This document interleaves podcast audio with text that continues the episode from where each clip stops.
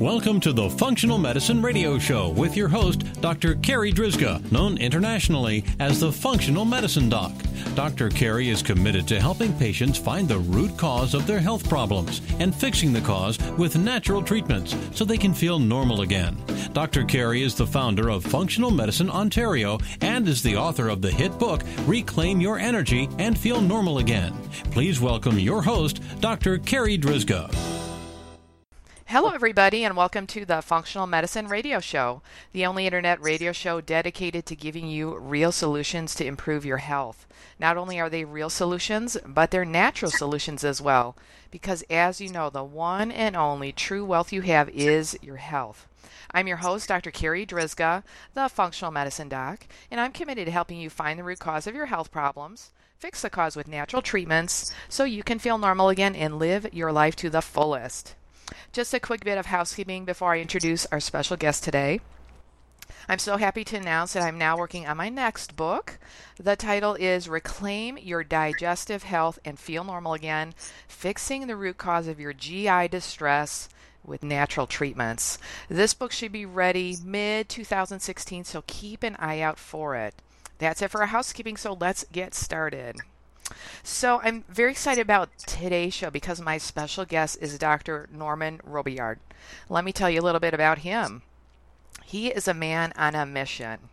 Over 100 million people have SIBO related conditions, including IBS or irritable bowel syndrome, acid reflux, LPR, which is reflux into the larynx or voice box, rosacea, asthma, fibromyalgia, chronic fatigue syndrome, autoimmune disease, leaky gut, and so much more. His goal is to inspire 10 million people, at least, to get off drugs and off antibiotics via holistic and dietary solutions. He is the founder of Digestive Health Institute and is a gut health expert. He is the author of the Fast Tract Digestion book series and creator of the science based non drug and non antibiotic therapy Fast Tract Diet for SIBO and its rate and its related conditions, including all the ones I just mentioned to us. So, Dr. Robillard, thank you so much for being my special guest today on this episode of the Functional Medicine Radio Show. Good afternoon, Dr. Carri, and thanks for having me on the show. And uh, by the way, I'm looking forward to your new book. It sounds exciting. Oh, thank you. So, today we're going to talk a little bit about SIBO, and I, I will be talking about that in my upcoming book. But SIBO is really getting a lot of press these days. It really seems to be like the new kid on the block. So, can you explain to our listeners in simple language what is SIBO and how can it contribute to heartburn, reflux, and GERD? Okay, well, that's a great question. Uh, you know, to begin with, SIBO. Uh, if you if you suspect you might have SIBO, you you I would ask you to consider what your symptoms are. First of all, if you have abdominal pain or cramps, or altered bowel habits, diarrhea, constipation, as well as gas and bloating, and we can add reflux to that list, uh, flatulence, nausea, dehydration, and fatigue. But some people have more severe symptoms: weight loss, failure to thrive for children that don't grow as they should for their age uh, difficulty digesting fats, anemia, bleeding. So there's there's quite a few more significant uh, health effects of having SIBO. But uh, by definition, it's it's when there's an overgrowth of intestinal bacteria in your small intestine. And when they look at these bacteria, they typically are uh, most of them are strains that should be in your large intestine. So they're migrating from that area where we have a lot of bacteria to help us digest all of these uh, complex carbohydrates to our small intestine, which should have many, you know, fewer bacteria. So, uh, you know, the definition is somewhere around 10,000 uh, bacteria per mil or more would be indicative of SIBO. But of course, depending on where it is in the small intestine, it could be less. In the early part of the small intestine, you want really almost no bacteria there because your own critical digestion is uh, occurring there. So basically, we have good bacteria just in the wrong the wrong place in our body and because it's in the wrong place it causes problems now i have seen in my own practice at functional medicine ontario i have a lot of patients that come in complaining of digestive upsets, specifically heartburn and reflux and GERD, which is gastroesophageal reflux disease. Um, and a lot of a lot of people want to know like, wh- where's this really coming from? And I want to get off my medications. So, can you talk a little bit about how proton pump inhibitors or the PPIs, which are acid blocking medications, how does that cause SIBO and how does that actually fuel the whole heartburn initiative? Mm. Well, that's a great question. It's a it's a big question too. You know, to start with, I think going down that road of using acid blocking medicines, whether they're antacids or H2 blockers or, or proton pump inhibitors like Nexium, uh, I think it was a, a, mistake, but because, you know, and as you in your own work, you focus on root causes of things, because uh, medical research didn't understand the root cause of acid reflux, the easiest thing to do was, you know, treat the acid because they knew when people have reflux, there's acid in it and it burns your esophagus and it hurts. And of course, it can, it can, you can aspirate it into your lungs and it can cause all these other problems. So using a PPI was was really for addressing the symptoms because they didn't understand the root cause, which I hope we, we do have a chance to talk about today. Yes, we, we will get to that. just to get to the second uh, part of your question, you know, what, how could PPIs contribute to SIBO? Well, you know, people that have low stomach acid, whether it's from being on these drugs, uh, where we know you have low stomach acid, or even conditions like atrophic gastritis, from, say, a prolonged uh, uh, infection with H. pylori. Uh, this group of people tends to have a bacterial overgrowth that can even extend beyond the small intestine and into the stomach. And so that helps us realize that this stomach acid is helping keep these bacteria under control, along with you know proper motility, our immune system, you know, uh, and, and many other things, avoiding uh, gastrointestinal infections, antibiotic usage, and so forth. And, and the biggest thing in terms of my idea about acid reflux is avoiding consuming too many hard to digest carbohydrates, which fuel SIBO. Okay, so then can you talk a little bit about how people get into this vicious cycle where they they have the symptoms and then very typically they either start on something very um, not that it's benign, but like the over the counters, they start on Tums or Rolaids, and then and then that only works so long, and then they have to go to other stronger acid blocking medications, and then that only works so long, and then they're on a prescription PPIs like um, Nexium or Prilosec or, Prilosec or whatnot, and then how that actually creates more SIBO. Right. It sounds like you're describing my own situation a decade ago because I personally suffered with severe you know, chronic acid reflux. I mean, it was really ruining my life. Uh, and I was taking Tums and I was taking H2 blockers and I took some PPI drugs and they really helped with the symptoms a little bit, but really never controlled the problem. And it kept getting worse. And it got to the point where I was actually uh, beginning to wake up in the middle of the night after having aspirated, you know, acid and enzymes, all this refluxate into my lungs, which at that point really helped me realize it was it was becoming a serious condition. And so I was one of those people doing just that. I was taking these medications, it wasn't helping, and I was getting worse. But the thing that turned turned it around for me was uh, one of my sons, who was a bodybuilder, and a trainer convinced me to go on a low carbohydrate diet to lose a few pounds. But before I lost even a single pound, my acid reflux completely went away. And so that helped me realize that there was something about carbohydrates that were actually driving at least my case of heartburn. And that's what you know that was 10 years ago. And since then i've done a lot of work getting to the bottom of what's going on and came up with a new theory about the underlying cause of acid reflux.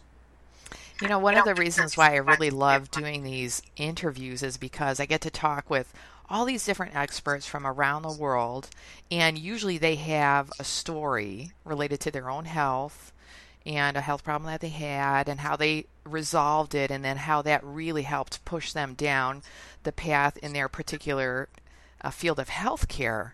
So, can you talk a little bit um, in more a little bit more detail about uh, the specific diet that you ended up putting together? Sure, and you know this was an evolution, and and really when I when I think back, my story really fits that evolution because initially I found that that being on a very low carbohydrate diet was working for me.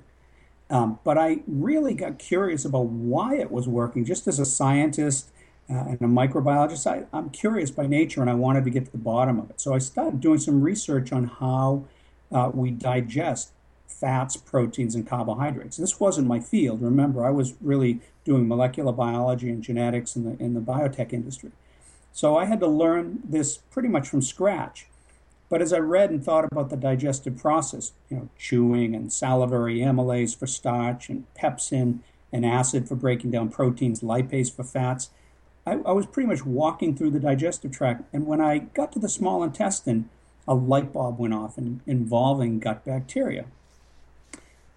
Because as a microbiologist, I had actually grown and studied a wide variety of bacteria in the lab for many years in graduate school. And then uh, when I was a postdoc at Tufts uh, in Boston, I was actually growing um, intestinal bacteria. We were studying the genetics of Bacteroides fragilis and E. coli.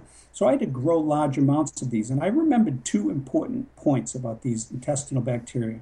They get the bulk of their energy from carbohydrates, and most of them produce a lot of gas. In fact, so much intestinal gas is produced that there's been well documented cases of explosions during surgery which is kind of a scary thought. But it goes to show you how much gas there is. And so immediately a theory popped into my head that perhaps these excess dietary carbohydrates, if you consume too many, many of them were being malabsorbed and were promoting a kind of gut dysbiosis, an imbalance of microbiota with too many gas producing strains, possibly uh, small intestinal bacterial overgrowth. Although when I was first researching this, I had never even heard of SIBO.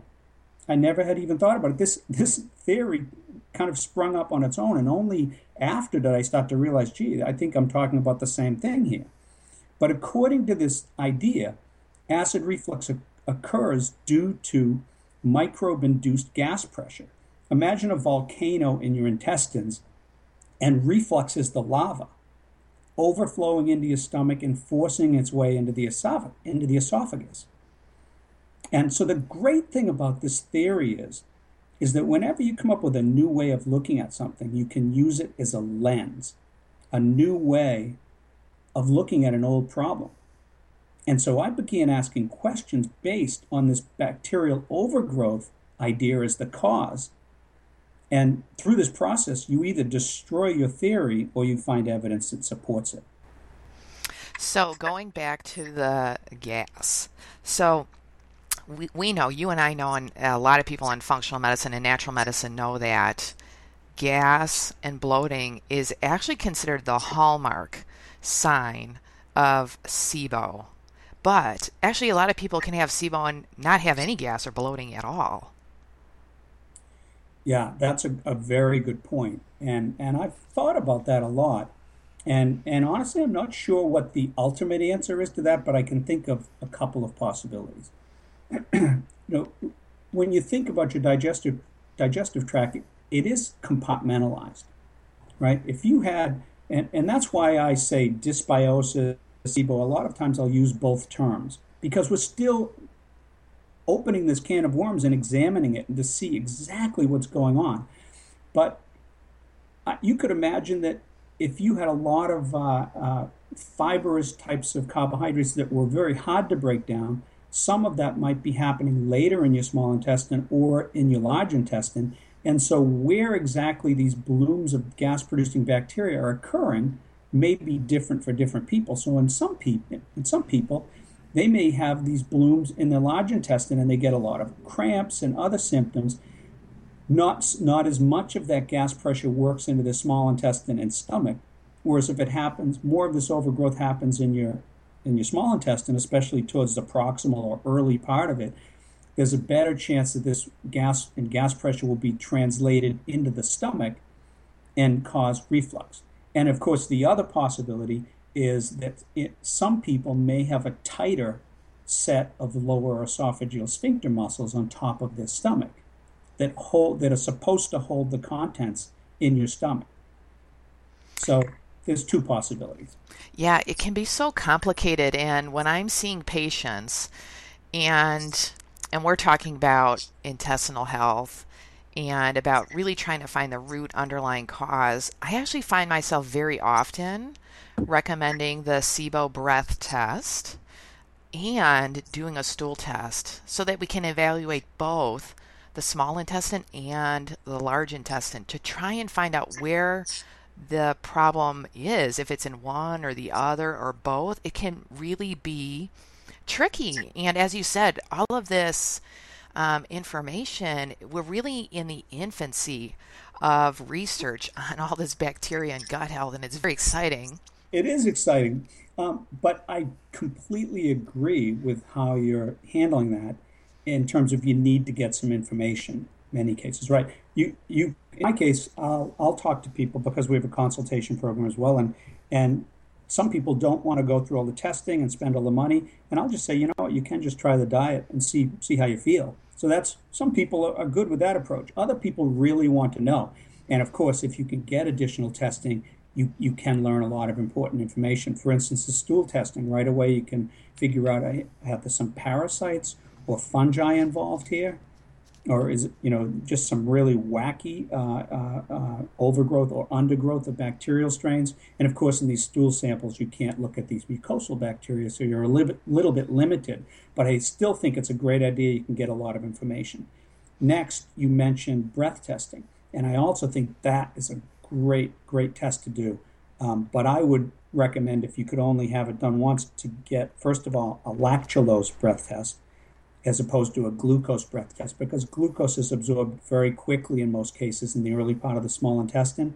And so it can't tell you much about the latter part of the small intestine. So I'd say choose lactulose as a sugar solution. And also, ha- in these breath samples you collect, and and you know just for your listeners, you can do this through the mail these days. Although the lactulose, you might need a prescription for that. Uh, but you can do it through the mail, send it back to the company, such as Commonwealth Labs is one that does this, and they'll send the results to your doctor. But um, I would have both hydrogen and methane gases analyzed. And the reason is, is because the more work that's being done on this, and a lot of great work is coming out of uh, Dr. Mark Pimentel's lab at Cedars-Sinai, is showing that you know the hydrogen excess hydrogen production is more associated with diarrhea type illness, whereas high methane gas production is uh, very tightly linked to um, constipation. Okay, so we were talking a little bit earlier about how, for the listeners out there who right now are suspicious, huh? I wonder if I have this bacterial overgrowth, that we have options. One option is to do the formal testing, the other option is to do the diet or to try some herbal um, antimicrobials, herbs that would kill off bacteria. There are many different options. So, when it comes to the diet, in your experience, would just doing the diet change completely eradicate the SIBO and then therefore eradicate the reflux? I think that is really a, a, key question that you're asking right there. In other words, which which treatment is the go-to treatment? Should it be? And there's there's a lot of uh, different views on that. I mean, I break it into three buckets. One type of treatment is you're really treating the symptoms. Right? We talked about PPIs, but you also have antidiarrheals, uh, laxatives, pain meds, etc. So you can treat the symptoms uh, you can use antibiotics, and really in this case, I put pharmaceuticals and herbal antibiotics in the same bucket. Uh, because having spent you know 10 years researching antibiotics, in fact, I worked on the development of Cipro when I was at Bayer Pharmaceuticals. Uh, I know that some antibiotics come from plants, some come from fungi, some come from bacteria, some are synthesized in the laboratory. and some come from, you know, the plants come from herbs. But regardless of where they come from, it's really more about, you know, what is this molecule? Uh, you know, how how does it inhibit bacteria and, and which strains does it inhibit and what's the minimal inhibitory concentration of each of these antibiotics. So I look at them more of a what what organisms do they kill or inhibit? What's their mechanism and what's the what's the concentration you need to kill them? So I put those both in the same bucket. And then the last one is is diet. And I would preface diet these days with science-based diet because we now have much more science going on uh, in studying diets and how they can uh, improve uh, functional gastrointestinal disorders. So those are my three groups. And I personally would, and this is why I'm pushing so hard to do some work. And I presented a pilot study we did uh, on the fast tract diet at the um, Digestive Disease Week meeting uh, in 2013. Because even though I'm way out of my comfort zone here, I want these gastroenterologists to know that there are safe, effective dietary means, and they should start with those for these types of conditions for functional gut disorders before jumping to drugs or antibiotics. That's that's my goal to change their minds to do enough studies, to do larger studies, and to get the fast tract diet on hospital formularies for people with uh, with these types of, of issues. And so there's a couple of reasons why I feel this way. First of all, I think we can probably both agree that treating the symptoms and using all these different drugs that attack the symptoms is just not a good idea. And you know, we could list all of the problems with PPIs every year. A new study comes out saying it it causes this problem or that problem. You can't absorb calcium or magnesium, or it, you know, you can get pneumonia. You can it can lead to C. diff. The list goes on and on and on and on. So let's just take those off the table for a minute. and so it's down to antibiotics or a diet, right? And here's why I think diet based solutions make better sense. Because antibiotics, as they stand right now, are it's a shotgun approach. These antibiotics kill both good, kill or inhibit, some, some are cidal and some are inhibitory. They kill or inhibit both good and bad types of bacteria. And they don't necessarily kill them in the amounts or the levels that we want either. So we know with antibiotics there's a risk of antibiotic associated diarrhea, especially Clostridia difficile infections. So, and many other issues and potential problems. Uh, another issue with antibiotics, at least for SIBO, you know, some very good work has been done. Again, Pimentel's work is just outstanding in this area. These studies are still short term. So we don't know whether the improvement, and they do see an improvement in about half of the people that take antibiotics for SIBO, but we don't know whether the response is durable yet. And some data right now shows that a good number of people that treated with antibiotics relapse. And, and oftentimes, I think part of the problem is they're not encouraged to change the diet. Hey, you can take these antibiotics and go out to dinner, have fun, get back to life as usual. But I think what happens is they, many times it doesn't work. And then the third problem with antibiotics is antibiotic resistance. And, and that doesn't just mean a failure in the therapy for that person, it does. It will be a failure. But more important than that, it really affects everyone, all of us. We need antibiotics.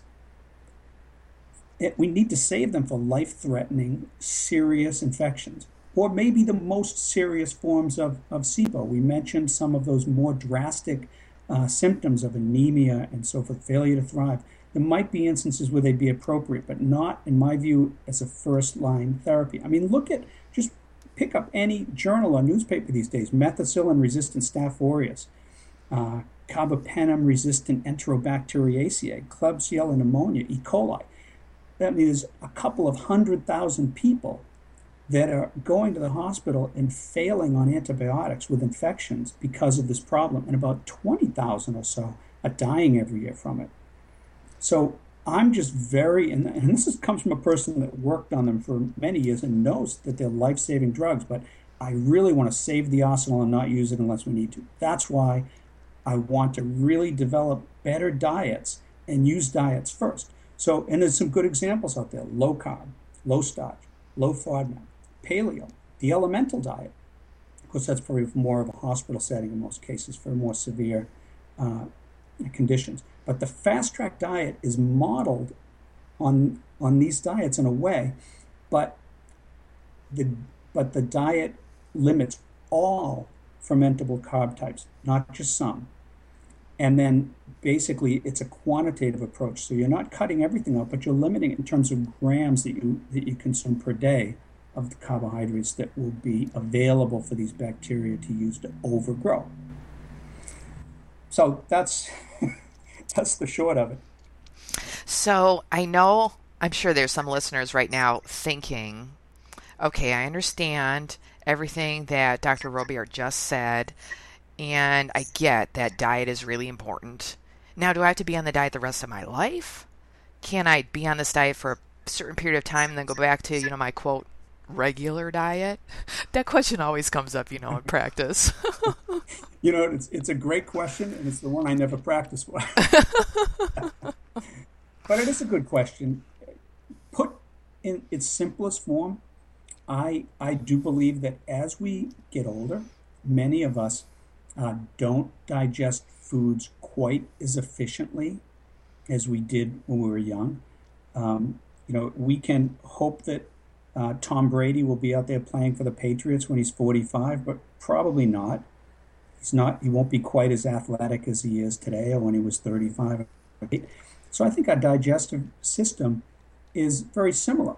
Now, some people will be great athletes in, into the 60s. Some people will have great digestion into the 70s but not everybody will. And I was one of those uh, people. Uh, and there's plenty of us. We talked about 100 million people with SIBO. What's that, a third of the US population? And so many of us, I really think that we aren't as efficient digesting foods, particularly carbohydrates, as we get older. And I think that's why we see IBS and GERD and some of these other conditions occur and autoimmune conditions occur as we get older into our 40s. And so I think you have the first step is to really, first of all, cut back on the amount of these fermentable carbohydrates. And that's what the fast tract diet does. It uses the glycemic index, which normally measures how fast carbohydrates enter the bloodstream compared to glucose. I've turned the equation around so that it measures how many carbohydrates from a given food persist in the small intestine. And so I think it's first important to limit this FP and get your symptoms under control. And so, just using myself as an example, I've been doing this for 10 years. And I must say, my digestive system is very, very tolerant now. I almost never get any kind of uh, uh, acid reflux, um, once in a while, an occasional belch. And even when I eat some of the foods I shouldn't around holidays or occasionally, like we're taking my folks out to dinner tonight, I'll probably eat at least one thing that I shouldn't. Um, but I almost never get symptoms. And I know that I can go three, four days eating the way I shouldn't. But if I if I persist, eventually my symptoms will come back. So does that mean I can't eat the way I used to? Yes, I can't. But I can on the short term because I have my digestive health intact because of the way I eat on a regular basis. Does that begin to answer that question? That does, yeah. And uh, so I have found in my private practice, it's about, I would say about 50% of the time when I present the the treatment options to patients for um, fixing their SIBO, about 50% of the time they'll say, you know what, Dr. Carri, I want to start with herbs. I just want to kill off this bacteria. And then the other 50% of the time they say, you know what, I want to try the diet first. So for those people that want to go and do the diet first, how long do you think they should do it before they start seeing a difference? And at one point, should they consider, well, maybe I should do a course of antibiotics? Mm one more piercing question. and the answer to that question, I believe, is it depends. If you have simple heartburn, and that's what I had, acid reflux, where I was refluxing acid and enzymes and bile and everything else that's in reflux into my esophagus, and it hurt and it burns. that is very, very responsive to this type of diet. And I think it's probably because it does take a lot of gas pressure to, to drive reflux. And so, pretty quickly, you get this overgrowth under control to the point where you're not refluxing anymore. So, for people with simple heartburn, they can they can expect a dramatic improvement between one and a half and three days. But I work with a lot of people that have LPR, laryngopharyngeal reflux, and because they've they've heard that our diet is actually working. People are saying it's working for their LPR, but almost everyone says the same thing.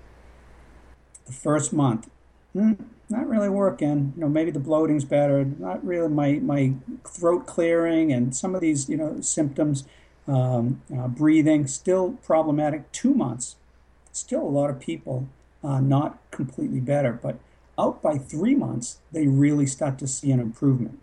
So in that case, you're dealing with something that's hmm, more subtle. You're you're dealing with you know things like your delicate uh, you know uh, vocal cords and maybe just uh, acidic vapor and uh, and a little pepsin that refluxes and and persists there is, is irritating that and so you've got to stop that reflux for a good while and and maybe stop it even better than with simple simple heartburn to get that to heal, that tissue to heal, and for you to feel better. So with LPR, it's it's like a rule of thumb, one to three months. With heartburn, it's one to three days. It's interesting, isn't it? And so I would say you could just walk down the line with each condition, and say first of all, you know, you need to look for underlying causes. If you have celiac disease and you have severely uh, damaged villi and microvilli, that can take a year to heal. You know, several months to a year or more because you've really done extensive tissue damage. And, and of course, there might be some other reasons we could get into another day about a gluten free diet not being the complete solution. Uh, but so that takes a lot longer. Um, if you had, uh, you know, motility problems and you have an overgrowth of uh, Methanobrevibacter smithii, those, those archaea organisms that produce methane, that's a very challenging condition because those organisms are very persistent. They're very hard to impact uh, through diet and uh, even antibiotics. Uh, they've looked had studies where they looked at people uh, with constipation uh, and their methane levels, and then looked again at the same people 35 years later, and found they were the same. That it was stable for 35 years. So, it you really have to look at what the problem is, and then you can, I think, better assess how effective a diet dietary control would be and what's the timeline you're looking at. I know that that last question was a little bit unfair to ask, but I know people are thinking about it.